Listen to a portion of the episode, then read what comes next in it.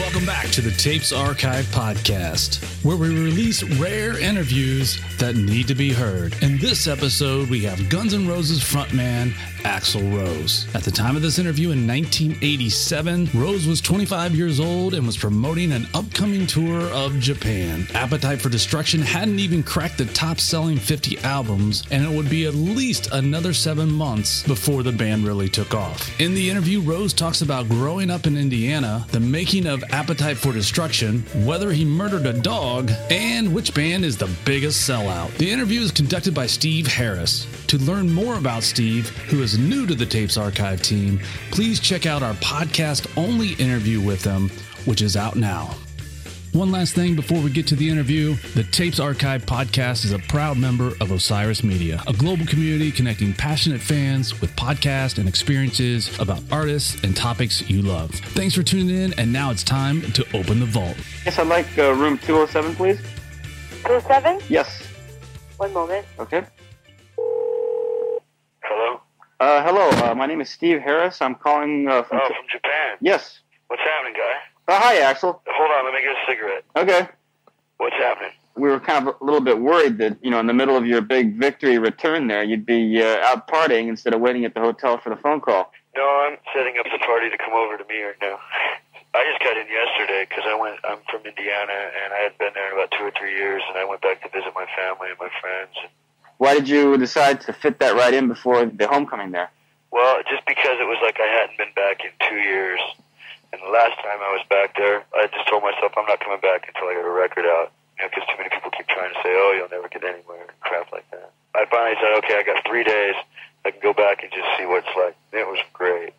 Had you always been known as the town rock and roller back then? A bit, yeah, a bit. But you have to remember that in Indiana, people are real opinionated and biased and things like that. So I have a real open mind, and I listen to a lot of material. By listening to a lot of material, you listen to the Rolling Stones, well, then you're a fag, or people think like that back there, you know, call you all kinds of different names depending on what you listen to. And since I listened to everything, I was called everything in the book all at once. Things were still that way when you, even when you were growing up, but you're, you're not that old. Like uh, twenty-five. I'll be twenty-six in February. So only, even ten years ago, people uh, were still thinking like that, huh? Oh, yeah. Well, Indiana is really closed off from the rest of the world. Maybe not Chicago so much. But even Chicago a bit, you know, isn't, it's a huge city, but it's not like L A or New York or in Texas or Florida. The Midwest likes to just keep itself to itself, and everybody else has a problem. That's how they look at it, you know. It's like they don't venture out to the world, where people from Texas, they go to L A or they go to New York on vacations and stuff. But it's not like that a whole lot in the Midwest. People don't get out too much. Well, what do you have to listen to to be considered normal there? Well, it used to be Leonard Skinner, Aerosmith, which I was amazed at Aerosmith because Tyler wore makeup, but for some reason it was okay for Tyler but not okay for Mick. It's kind of weird, but like it was a certain group of kids, you know, and a certain group of people, and they, they grew in numbers and they had a big influence on me. You think that that sort of conservatism led you in the direction you were to go in? Was it sort of a backlash? Yeah, but I've drawn from the conservatism itself. I've found places where I can could be considered a conservative. I've I've drawn from both sides. I always work at trying to put things back together. Why I say back together is people will have an opinion. And so immediately before they've even met, they're not together. When I say back together, it means, look, we could be friends, you know, and like maybe in five years we can work it out and be able to understand each other. So I was talked with some guys that I've gone every year of school with. We didn't really understand each other until this time, and they weren't just being talking to me because I was a rock, rocker. They were talking to me because they finally had some respect for me. And they were going, wow, he's not just full of crap. Because so many kids back there talk about being in bands. They talk about getting out there. But it's all talk. It's all talk. It's all wishes and pipe dreams and things. No one gets goes out and really puts their balls on the line. Why is that? Scared. It's easy to live at home in Indiana with your parents and, you know, work at your parents' job. It's what everybody else does. For you, when did the big break come in? When, when did you decide that you were going to bust out of the mold? Well, when I got kicked out, when I got told to leave, got told, cut your hair, and I said, uh, no, he said, go, I said, I'm leaving. That was like when I was sixteen, but now when, my dad is one of my closest friends I have. It's taken us ten years to build up that kind of relationship again, but we've worked at it little by little, and it didn't start happening just because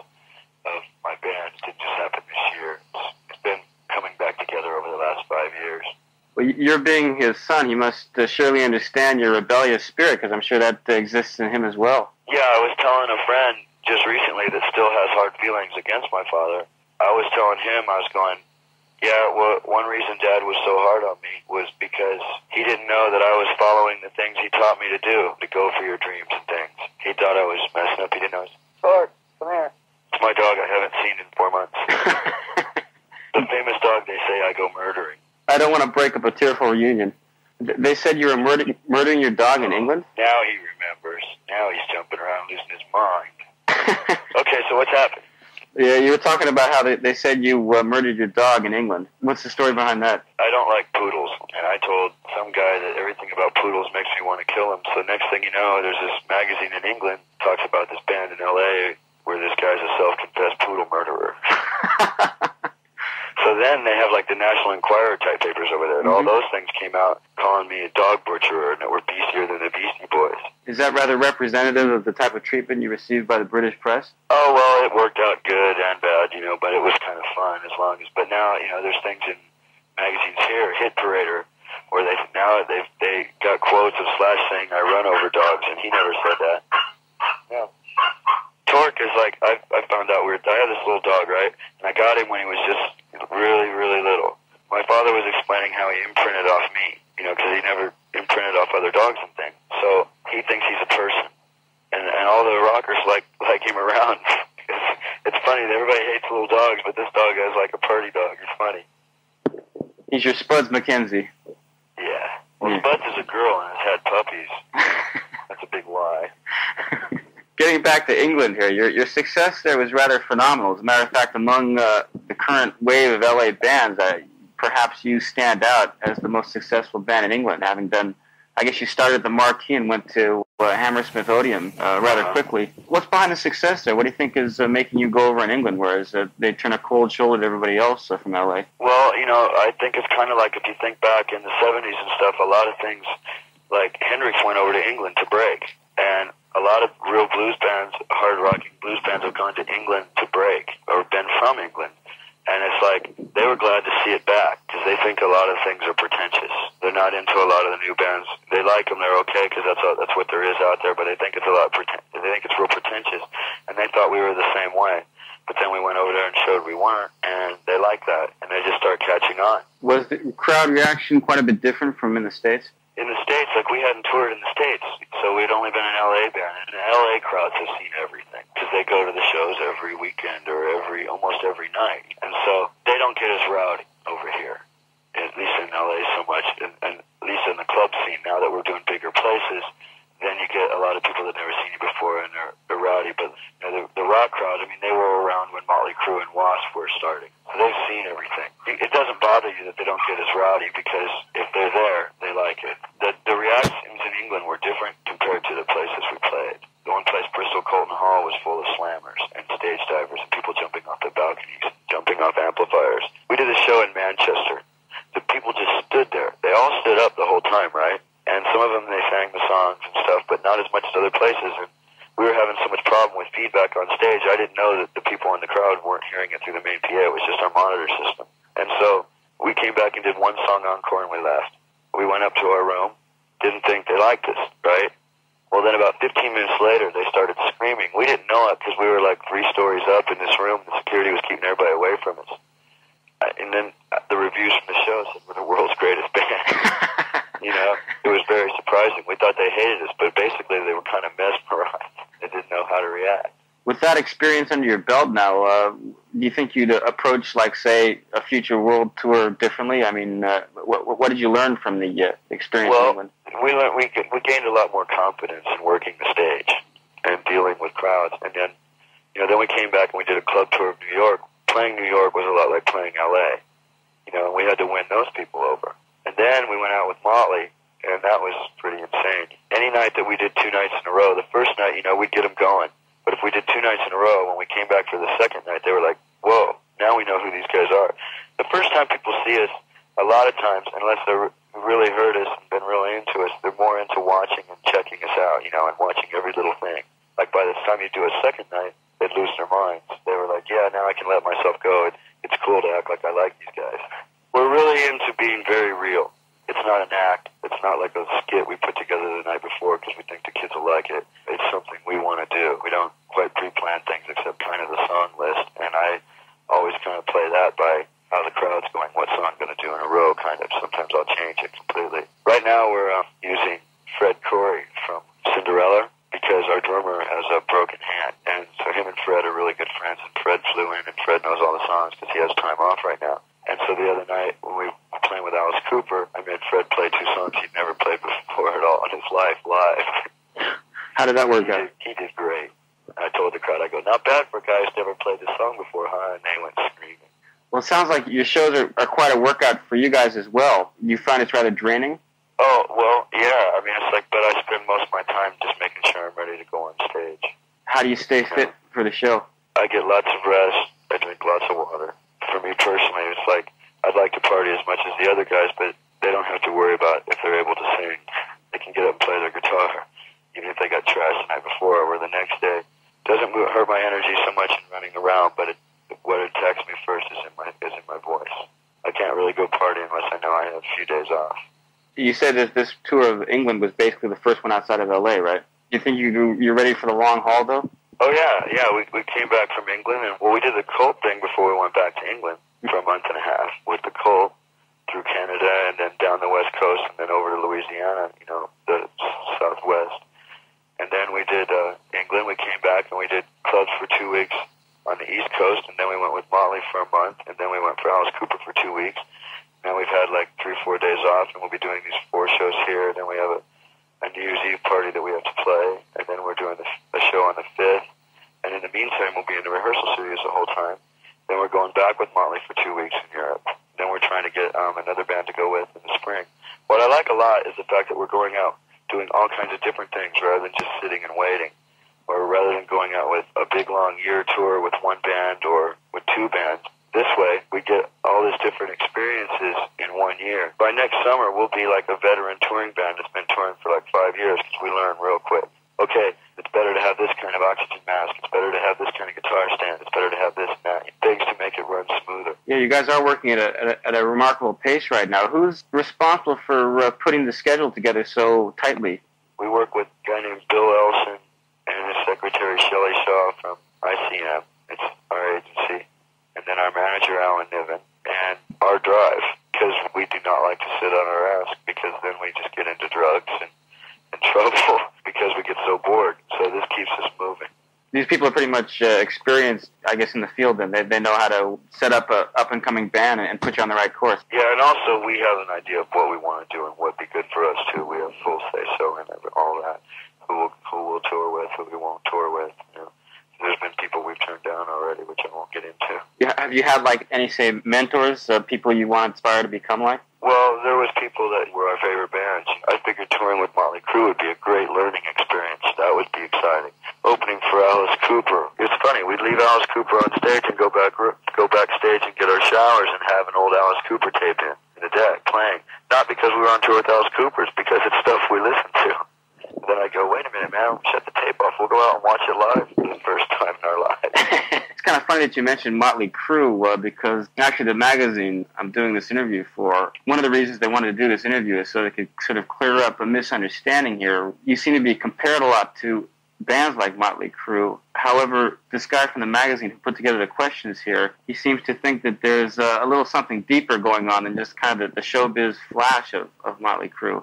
Is that a valid option? Well, they have a more theatrical thing, which for its own aspects and the way it's done, they work very hard at it, and I have to respect those things. They have their own beliefs and way of doing things. If they're Mötley Crüe, we're Guns N' Roses. You know, we have our own way of looking at things and things we will and won't do. They have their things. Like, they do a planned show almost every night. We don't do that. It's not. It's something we don't believe in. But then again, I'm not going to say it's bad just because they do it. It's easy for a band to say, oh, what they do sucks about another band. But then when you're out there touring with them and seeing all the work that they put in it and how professional they are and how much they care and love what they do. But you guys basically aren't into any sort of posturing or, or creating images that don't really re- reflect your uh, your actual lifestyles, huh? No, not at all. It's us. People go, oh, Axl, why isn't your hair up? Well, I can't do my own hair worth of crap, and I can't afford to have someone sitting there doing my hair every day. Plus, maybe I'd like to keep my hair, and if I did it every day, maybe it'll fall out, and I don't want that to happen. So it's like, if I feel like putting my hair up, I do it. If I don't, I don't. The album Appetite for Destruction seemed to be pretty much straight ahead Guns N' Roses, no flashy producer or, or no artifice by con computer or, or trickery or anything. What exactly did you have in mind? Was this a sort of a live approach? It was done live. The drums, the rhythm guitar, and the bass are all live in the same room. So there's bleeding of the instruments into each other's mics and things like that, just to get the most energy and a good live feel to the song. It was very hard to find someone to produce the record because some of the main producers of our favorite materials in the seventies have changed their styles or their approach or burned out, or people that the record industry won't work with anymore, you know, because they don't know what they're doing anymore. They've got too into drugs or something. So it took us a long time to find, you know, Mike Klink. And Mike Klink, it's like, we worked with him, and it's basically kind of like a co-produced album. We got him for a lower amount of money, and then he, in turn, gave us full freedom to do whatever we wanted, which worked really good for us. He trusted me a lot in the studio, you know, with all the vocal ideas, because most of the harmonies and stuff I came up with, like in It's So Easy and Paradise City, I came up with the night I was recording those parts, because I'd never had the opportunity to work on it before. You had these ideas just brewing in your mind, and then when you tried them in the studio, you found that they worked. Uh, you didn't come, come up against any brick walls or anything, huh? In some places, you had ideas burning in your mind. In other places, you didn't know what to do in that part, but you heard this part, and then right when you heard it, you thought, yeah, and this part would work in there too, and what if I did this? Now I'll try this one and see if that works. And a lot of times you had things that worked, sometimes you had things that didn't.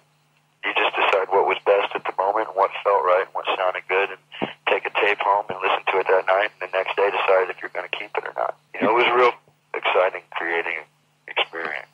If you could go back again, do you think you'd change anything at all? No. The only thing I would like to do is... Uh, I wish we would have had more time to mix, but we were working on a release date. There was a couple songs I didn't feel we had enough time to get just right. Paradise City, I think, could have been a little clearer, but we were mixing two songs a day to make a release date. There was all kinds of reasons why we had to make that release date, like getting the record out before England shuts down for the month of August and things like that. There was all kinds of reasons why we had a certain amount of time that we had to get it done in. So we just did the best we could in that amount of time. We didn't really compromise. We still, I think, hit pretty close to the mark we were wanting to hit. There isn't really anything I'd want to change. I mean, I, there's two words, I think, in that whole record that I didn't quite say the way I wanted to, and I forgot which ones they were. Didn't have time to go back and find them to redo them. They're not out of key, so they don't. No one else knows it. I'm the only one who personally knows it. In retrospect, actually, I guess the fact that you were under the gun was a sort of a blessing in disguise. Yeah, in some ways it was, yeah, definitely. You talked about having certain producers in mind, uh, ones that you liked from the seventies. Who exactly were you referring to? I can say that I don't, anybody that I'm naming, I don't know that they were burnt out or whatever, okay? Because I've never met any of these people. Well, first off, you get interested in Mutt Lang, but he wants a million dollars. Right. You know, and, and he's busy anyway. Roy Thomas Baker is supposed to be just kind of a psycho. I'm really looking forward to meeting him because of that. The guy who did, uh, who did all the early Aerosmith stuff, the name's escaping me right now. But that guy was, in, was, was one of them. There were different people. It was just, it's hard to find people. You come up with a name on a record, and the name would get tossed out within the first ten minutes of discussion or something. We flew in Manny from Nazareth. He was, he was a very great guy, and we loved Nazareth, but he was kind of like in a different sphere than us at the time, so that didn't quite work. It wasn't like a bad problem. It was just like, it just didn't quite feel right. You know, we talked with Paul Stanley for about five minutes, and he wanted to rewrite Jungle and something else, so that was the end of the conversation. You know? And now he's going around saying he was going to produce the record, but these guys were too crazy, this and that. No, there was no chance of him producing the record. We talked to him once. And we did some stuff with Spencer Proper, who did the second Wasp tape, where that tape sounds really bold and powerful, and he made our material sound really weak, and so we just kind of shined that, too. Where our E P was recorded in his studio. It seems like you had a pretty concrete idea of what you wanted to commit to vinyl then, which is... Uh, oh, yeah. Oh, yeah. I mean, I've been in all kinds of different bands in L A. Some of them exist now, some don't, where we've been going to go into the studio, and then right there, that's, I've quit. Because I wouldn't allow myself to be on record and have it come out that way. Yeah, I had a real strong idea of what I wanted to show people musically. I've never let up on it just for the sake of getting successful or having a place to sleep. You can hear It's So Easy go, oh, this is a crazy song. Yeah, it is, but it's also art to me. And I have a wide spectrum of art. a beautiful ballad with full symphony where someone would call art is just as much art as It's So Easy to me. And I believe in art first. Do you know of any bands that you think have been like held back because, you know, they're really good bands, but they're being uh, rather limited on vinyl? It's hard to say sometimes because it depends on who's doing the limiting. Is the band allowing someone to tell them what to do? Okay, well, then, no, you could go, well, in their contract it said they had to do that. Well, then, who was weak? They're the ones that signed the contract that was limiting them. And sometimes people talk about money success as being the success. I, that's second. That's being lucky, and the people are being generous to you by buying your album. That's successful on its own terms. The success to me is, is like you do a painting, and did you get... It might not have been what you wanted, because when you think of a painting in your mind, sometimes what comes out on the paint is like the shadow of what you thought of. But still, is it something that you're proud of? If you can get that, and you're really proud of it, no matter what anybody says, whether someone offers you a dollar or ten thousand dollars for that painting, if you're proud of it, that's to me what counts. That's what we strive for. Being extremely particular about your own sound and whatnot, I'm sure it, it's rather vexing to always be mentioned in the same breath, such as Poison or Faster Pussycat, which all seem to be part of the, the L A glut of, of glam bands. Yeah, it is.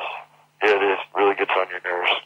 Really gets on your nerves. Faster Pussycat doesn't bother me so much because we've done everything we can to help those guys.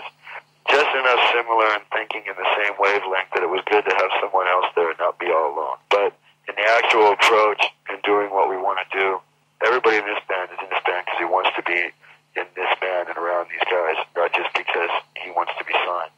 Being famous is second, and I can say that for all the guys in the band.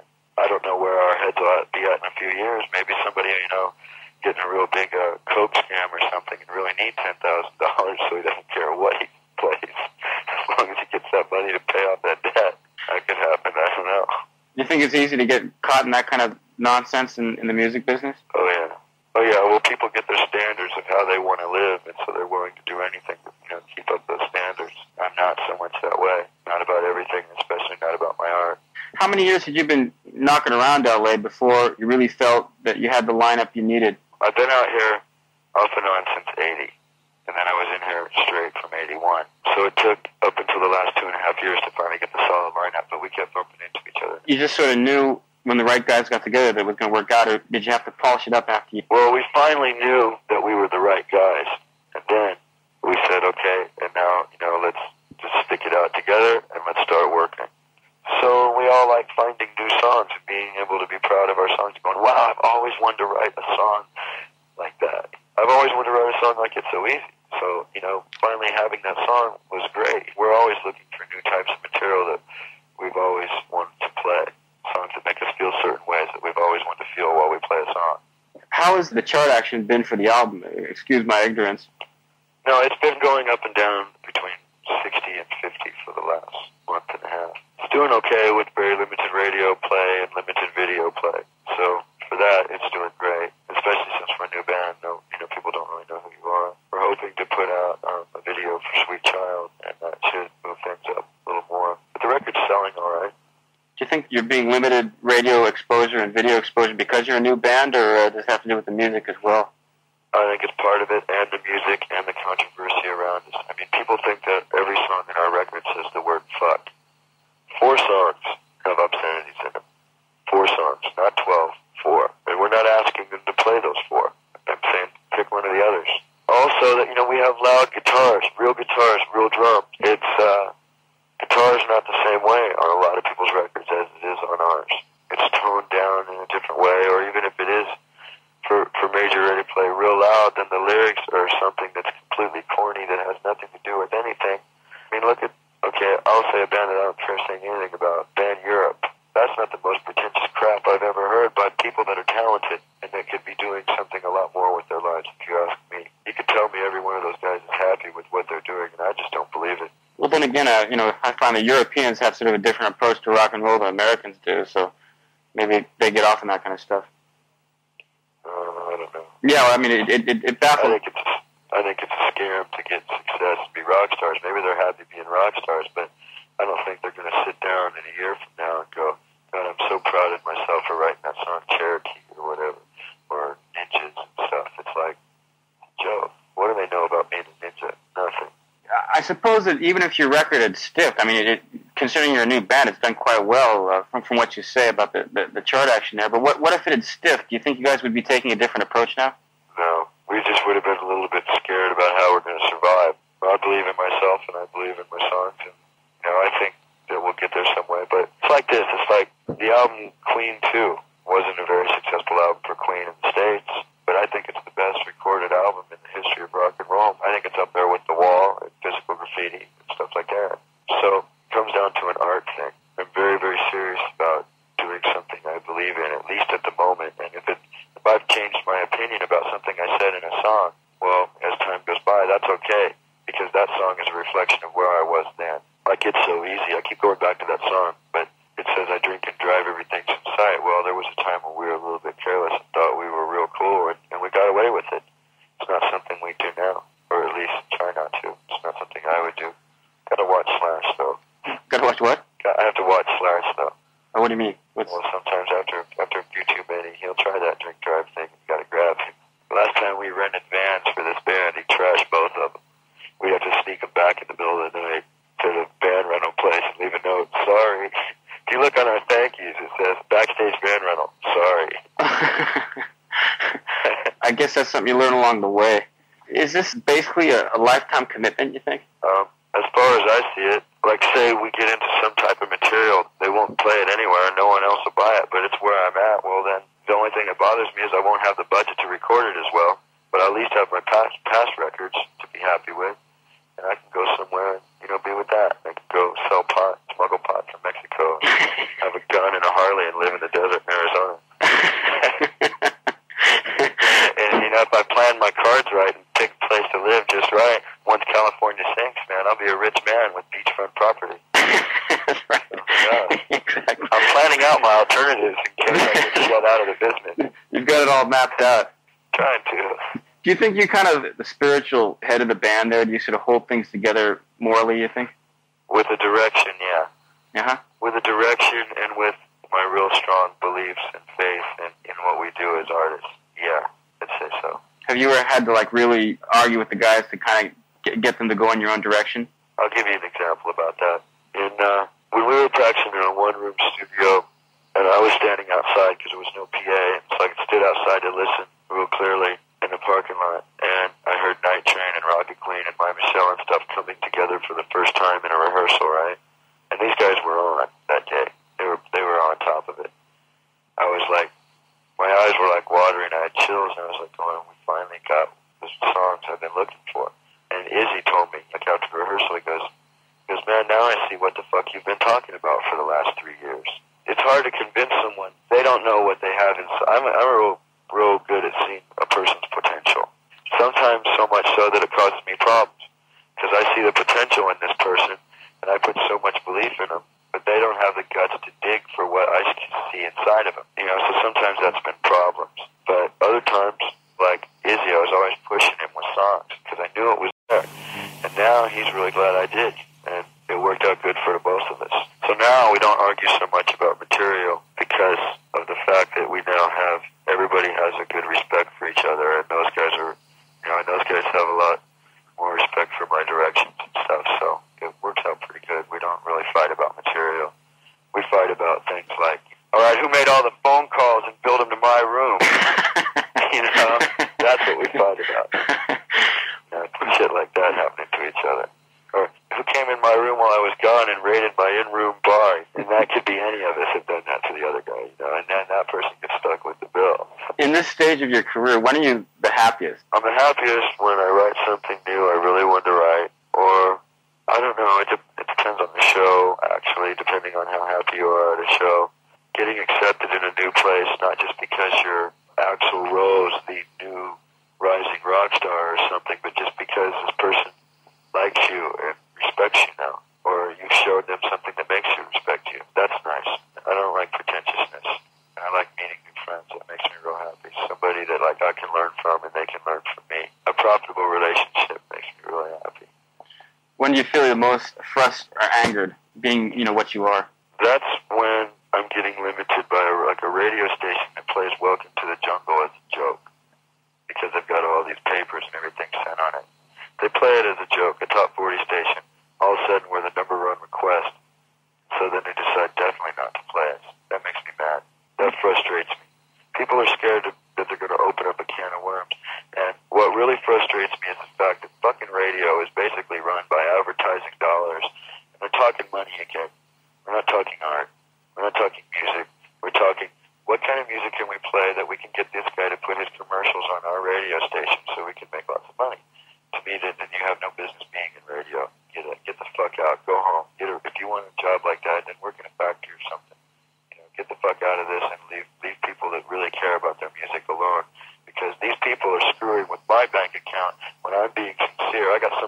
sincere fuck, worried about paying his rent, so he's kissing ass and playing Madonna songs that he hates, and he won't play Guns N' Roses that he loves. That guy's fucking with my bank account. I don't like wimps like that. That makes me mad. Just for the record, that's just because of the obscenity thing that he's avoiding the, the band? No, it's just it's hard rock, man. Loud guitars, man. Loud guitars are getting in the way. They think there's going to be a younger audience, so the younger audience isn't going to buy uh, the new Jeep or this kind of microwave oven, so those people don't want to put their ads on that radio station because it has too young of a listening audience. And plus, there's not a whole lot of hard rock and roll. You got great, you got some great metal bands, some great ones out there. You have some good middle-of-the-road rock bands and stuff, but you don't have a lot of hard rock and roll bands now that are talking and singing about whatever they feel like and doing it musically well, singing on key with harmonies and everything tight, planned very well. You don't have much of that right now. We're one of the few in that. You can't tell me the Rolling Stones are that way. I mean, they're, break, they're supposedly broke up. They were on their last record in some ways, like one hit to the body and stuff, but that still had a lot of special effects and things. You know, it's just different. But then Aerosmith, the new record, that has all kinds of different things. That has real heavily thought about commercial stuff, and then it has some really against the grain stuff. It's kind of both on that record, so it makes it a very interesting record as a mark of the times for me. I'm not saying it's my favorite. I'm not saying I don't like it. I'm saying it's a very interesting record for where we're at in the music business. But then again, this, you know, this is eighty-seven has been really the year of uh, the crunch guitars. You know, Whitesnake, Bon Jovi, Cinderella. Uh, Ozzy, I don't call I don't call Whitesnake crunch guitars. I call Whitesnake uh, the biggest sellout I've heard in a very, very long time. Is that right? What, what makes them a sellout? I'm not knocking. I don't know, man. I mean, making a mellow version of your song to get C H R radio play that's like so syrupy it'll make you sick. Maybe if that's the way you wrote the song and intended it, that's nice. But just doing it for the sake of getting money kind of makes me nauseous. Now, I'm not talking about the players, especially the players in a new band. Vivian Campbell blows my mind on guitar. I'm just saying I don't enjoy the record. And David Coverdale made a comment to someone I met in Carolina saying that there wouldn't be bands like Mötley Crüe and Guns N' Roses and stuff if it wasn't for him. And I'm sorry, he hasn't influenced anything I've ever done. I like about two or three songs of the guys. That's about it. I think he's a great singer, but I've never sat around singing David Coverdale songs. I think Slide It In was a much more rocking record than the new one. It took a lot more chances. Let me flip my tape up. Like, you know how like, we got our record deal and we got Geffen to agree on a lot of things we wanted? We have to do it again, and we have to do it with the whole world. We've just come back after like four and a half months of being on the road now. Okay, and now we're going to get ourselves together, play for the hometown, you know, kick ass as hard as we can with that. And then for the next couple of weeks after that, we're going to go in with all our lawyers and the record company and everything else and our management and our, our accounting things. And we're going to go in and put it all back together again and see where we stand and what we got to do and move hard, fast. Because all I know is this, I don't know what's going to happen or how far we're going to get, but by the end of eighty-eight, we're going to have done as many things as we possibly fucking could have. Because, man, once your record is done after that year of touring, yeah, it might stick around and whatever, but it's done. If you didn't do it then, man, you ain't going to get no fucking second chance. Do you think you're just going to have to take your music to the people via the stage because of the oh, yeah. limitations of C H R? Oh, yeah, a lot. But we're hoping that Sweet Child will have a chance to get through in a lot of ways. You know, we don't know. I think it should. I can see the hassles with Jungle. I can see the hassles with It's So Easy, definitely. I can see the hassles with Paradise City because it's really long and the verses are a little bit too heavy for a lot of radio stations. But I don't see a problem with Sweet Child. And I didn't write Sweet Child to get it on radio, but I don't see the problem with it doing that. And if it doesn't do it, then someone's just slamming the door on us. If that happens, then we got to figure out another angle. And who knows if we'll be able to do it next year or not. We'll see. I'm not going to not believe that we can't do it, but anything's possible, you know. And if it doesn't happen, then we're going to figure out another angle without compromising our music. Because once we compromise our music, there's no reason to be in this, man. Get the fuck out. Go home. If I wanted to fucking compromise, I could have cut my hair and I could be a car salesman somewhere or I could be climbing the corporate ladder. I'm not in this to compromise, not at all. The only compromises are when it's profitable for both people, and basically that's not a compromise. That's finding out how to work together. When someone's telling me I have to change the lyrics to the song to make it a hit, that's not working together. That's something that's none of their business. Silly question about semantics, but do you ob- object to the labeling of your music as heavy metal? Only because people see that word and they get, get this limited idea. And I think that we play all styles of music. We just have loud guitar, which that gets the heavy metal label.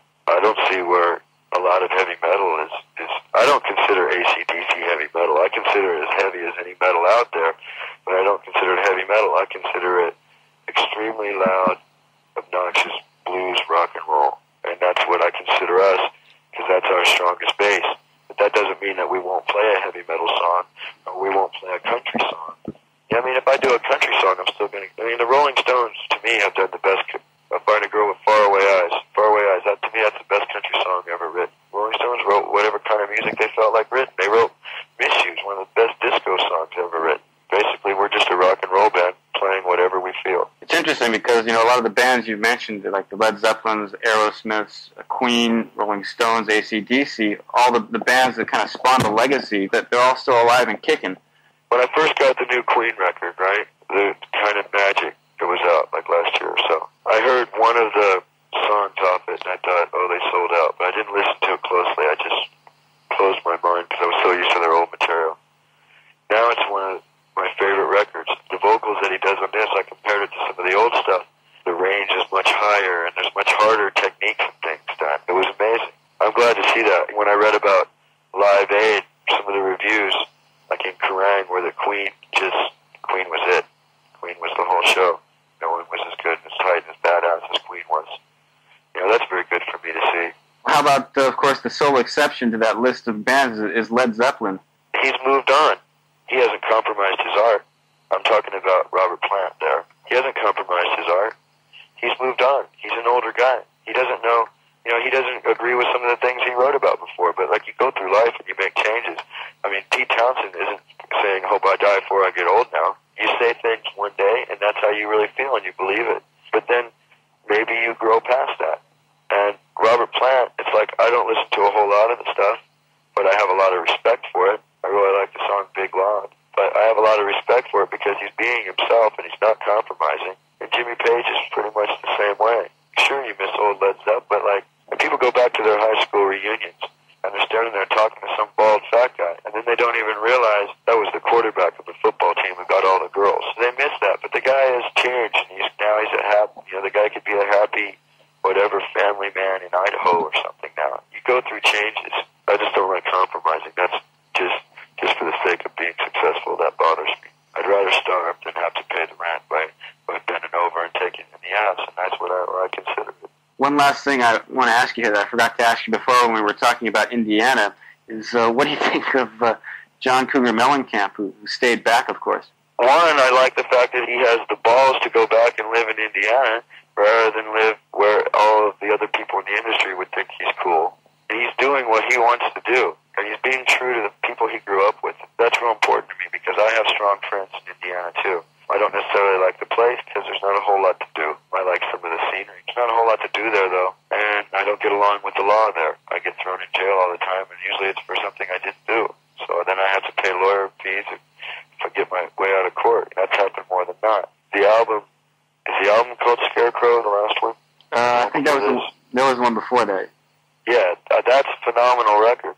Whether I'm totally into it, you know, it's whether where my head's at all the time. There's different times I can sit down and hear one of those songs and go, yeah. There's other times when John Cougar's the last thing I want to hear. It's not like it's my very, very favorite thing, but it's, he's, he's a good artist. I guess I got what I need to know then. Thanks a lot, Axl. You know, well, so- let me say one more thing. Mm-hmm. If this comes out before we get there, man, we're going to tear that place up, man. we are we are so excited. Me and Izzy have been talking about going to Japan for since we, me and Izzy have been together thirteen years. It's been a dream. Going to Japan and playing the shows in Japan. I mean, our favorite records were Cheap Trick at Budokan and Unleashed in the East. If you hear these screaming Japanese people, we go, we gotta go there, we have to go. Hopefully we'll have the people be like that for us, you know, and we'll have fun with them, and, and I'm looking forward to all the sushi. Well, I'm sure the kids will go apeshit because they... Maybe we can find some opium dens and learn some... Some Oriental girls can teach us some new things that American girls don't know. That's right, some exotic new positions there to take back Oriental home. Ba- Oriental basket tricks and things. Well, I'll, I'll leave those arrangements to you once you get here. All right. All right, well, you can, you know, put in your thing, you know, that we're looking for these new things. We need instruction in Oriental sex. L A rock and roller with hard on seeks Oriental masseuse. Yeah, definitely, definitely. That's how it is. Okay. All right. Okay, well, thanks a lot for your time, and uh, sorry to take you away from your pooch there. No, that's okay. Okay, well, you... Look forward, look forward to meeting you. Okay, we'll see you when you get out here. Take care. Okay, thanks a lot. Bye-bye. Hey, thanks for listening to the Tapes Archive podcast. Please remember you can always find more information about the show and the individual episodes at our website, the tapes archive dot com. Until next time, the vault is closed.